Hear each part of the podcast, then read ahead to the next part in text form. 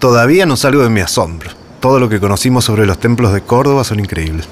Ahora estamos acá en Obispo Trejo, entre veintisiete de abril y Caseros. ¿Vamos para la manzana jesuítica?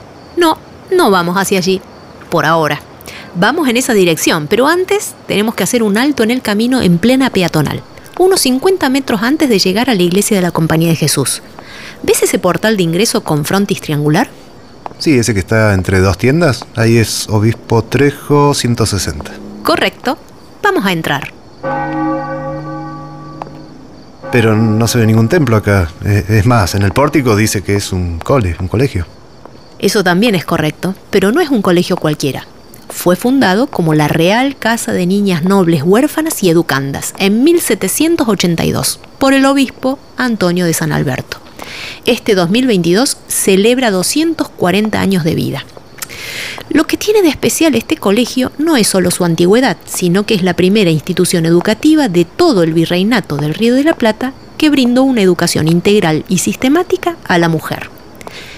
El obispo San Alberto estaba convencido de la importancia de educar a las mujeres y liberarlas de la ignorancia para hacerlas dignas integrantes de la sociedad.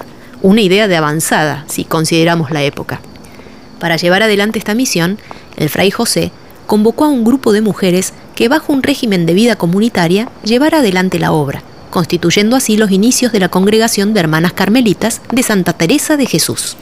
Tendría que haber sido una especie de faro para sembrar las primeras semillas con las que se empezó a reflexionar sobre el rol de la mujer en la sociedad. En este lugar hay mucha historia con relación a eso.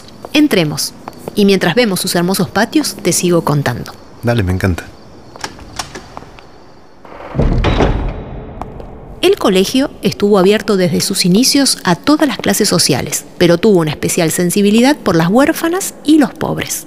En la actualidad, el colegio es una comunidad educativa que trabaja de manera mixta, pero sigue inspirada en valores como la caridad y la misericordia que predica el Evangelio, la espiritualidad de Santa Teresa de Jesús y las ideas pedagógicas del padre fundador, Fray José Antonio de San Alberto.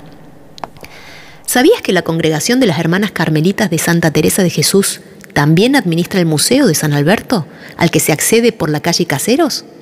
Estamos en el mismo predio.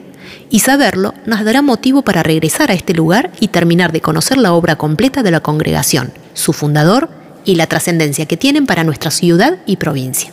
Mientras vamos conociendo estos lugares me siento cada vez más sorprendido de nuestra Córdoba. Pero bueno, sigamos entrando a los templos para conocer sus historias.